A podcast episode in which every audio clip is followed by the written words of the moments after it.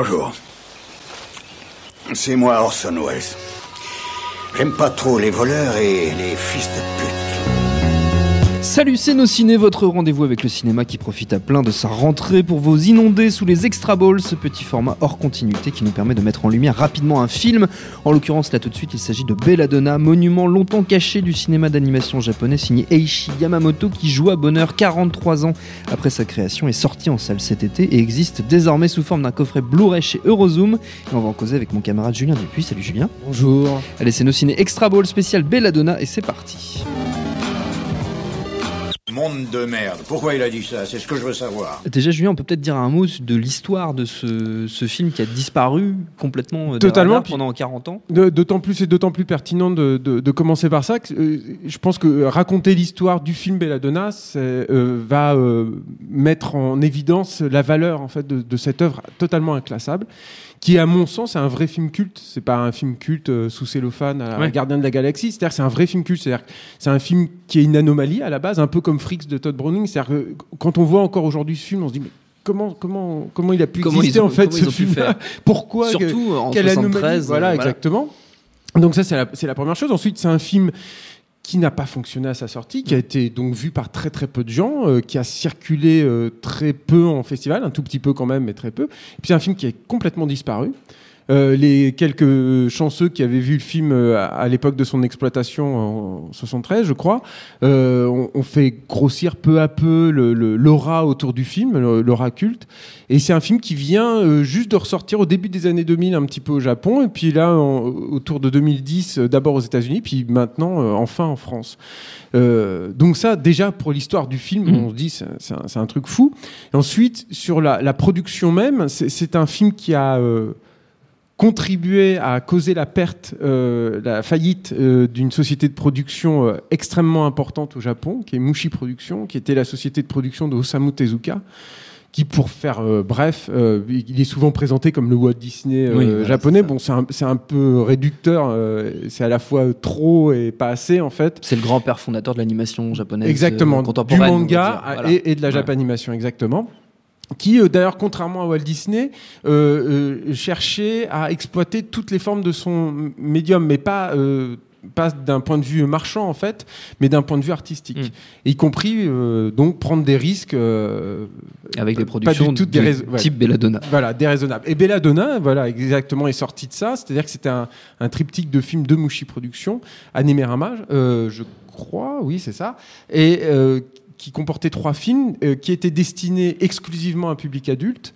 euh, notamment, bon déjà par leur sujet qui Mm. était souvent un peu ambitieux et, et assez euh, assez recherché, mais également euh, par un contenu extrêmement érotique, sanglant et érotique.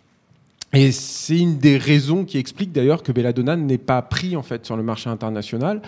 Euh, à cette époque-là, bon, il y, y avait quelques contre-exemples, mais qui sont vraiment euh, minimes. Mais bon, l'animation, encore aujourd'hui, mais encore plus à l'époque, était réservée aux têtes Mm. blondes dans la, dans la tête des, des spectateurs. Évidemment, Belladonna, c'est pas le cas. Ça a d'ailleurs fait un, un petit scandale en France le- lors de la très courte exploitation du film.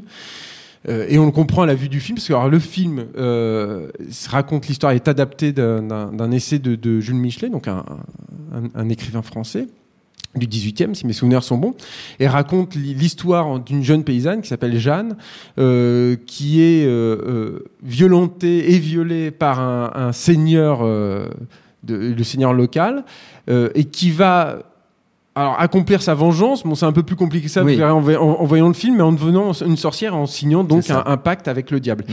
Il faut savoir, bon évidemment il y a, il y a des visions bacchanales totalement décadentes, Ah oui, oui. etc., qui sont absolument Très ahurissantes. très impressionnante Mm. graphiquement. euh, Exactement. Pour, pur pour un point de vue esthétique. Et, et- et il faut savoir que le diable, pour vous donner une petite idée de la- de l'ambiance et de, de l'état d'esprit de Belladonna, le diable est représenté euh, par un, un petit phallus euh, humanoïde euh, qui grossit à mesure que Belladonna euh, cède en fait à- aux forces obscures euh, et devient de plus en plus puissante en tant que sorcière. C'est donc un, un, un film extrêmement féministe. C'est pour moi l'un des plus beaux films de sorcière qui ait jamais été fait. Euh, Peut-être avec les, les films de Dario Argento, les, Mm. les Suspiria, etc. Mais euh, et, et c'est un film aussi qui est euh, à la croisée des, des cultures. C'est une autre marque. Parce que de c'est très occidental Voilà. sur plein d'aspects, notamment sur des, références à, à certaines croyances du Moyen Âge, ce genre de Exactement, choses. On oui, retrouve bien beaucoup de cette culture Et là. puis euh, sur la, évidemment la dernière image euh, Mhm. du, du film qu'on va évidemment pas révéler Bah ici, mais qui est un choc monumental. Et je pense qu'il y a un choc encore plus quand on est français et qui euh, revient aux sources en fait de, de l'histoire de Belladonna.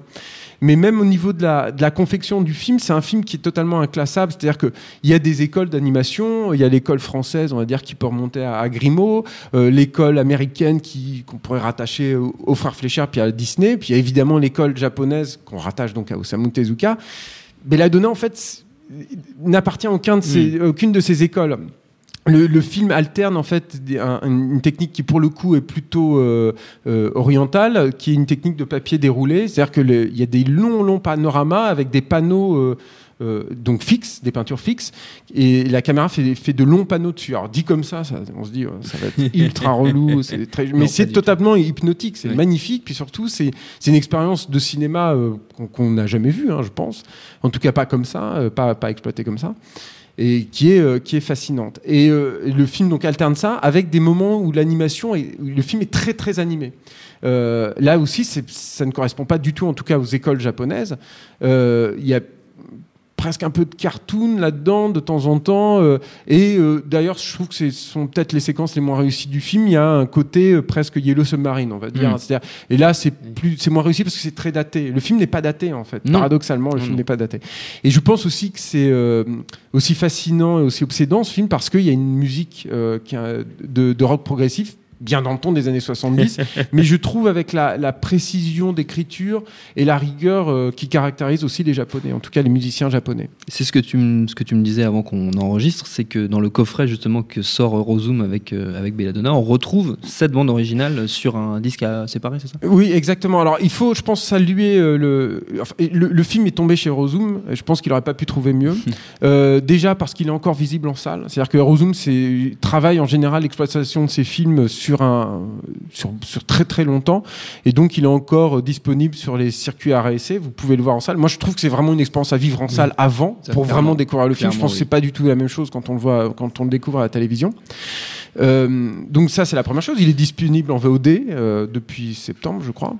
Et effectivement, il est disponible dans un coffret euh, ultra collector. Euh, que je n'ai pas encore vu malheureusement. Mais euh, bon il y aura des il y a des bonus il y a des scènes coupées des entretiens euh, parce que euh, il faut savoir qu'il y avait certaines euh, des, des- certains des membres de l'équipe on ne savait même pas s'ils étaient encore vivants s'ils étaient encore en activité ils avaient complètement disparu du circuit parce que le film était quand même entouré d'une aura euh, euh, assez euh, C'est euh, mi-culte, mi-négatif. Ouais, quoi. ouais, voilà. c'est assez négatif quand même parce que ça a causé quand même. la- en voilà, tout cas pour eux, oui. C'est terrible hein, ce qui s'est passé avec, avec Mouchi et avec Belladonna. Euh, donc des interviews, des, des scènes coupées. euh, et, euh, et un livret, etc. Euh, et effectivement, la musique du film qui était, à ma connaissance, quasi indisponible en fait jusqu'à présent. Je crois qu'on peut la trouver sur le net, quoi, mais, mais il faut l'avoir en, en- en bonne qualité, etc. Qui participe totalement de l'expérience euh, exceptionnelle de ce film. Et Belladonna, Voilà. c'est dispo, on l'a dit, on vient de le dire, en coffret Blu-ray, donc chez Eurozoom, mais c'est beaucoup mieux de le voir euh, sur Au grand écran, mais si jamais ça fait un beau cadeau pour Noël aussi, Voilà. si vous prenez un peu d'avance. Notre temps est écoulé, merci beaucoup Julien, merci à Jules à la technique, nosciné.com, binge.audio pour trouver toutes nos émissions, retrouver toutes les infos sur notre réseau Binge Audio, et on vous dit à très bientôt. Salut, c'est Mehdi Maizy. Retrouvez nos fun tous les vendredis, le podcast qui donne de l'amour à Kanye West, Michel Berger et Kalash Criminel. Uniquement dans nos fun.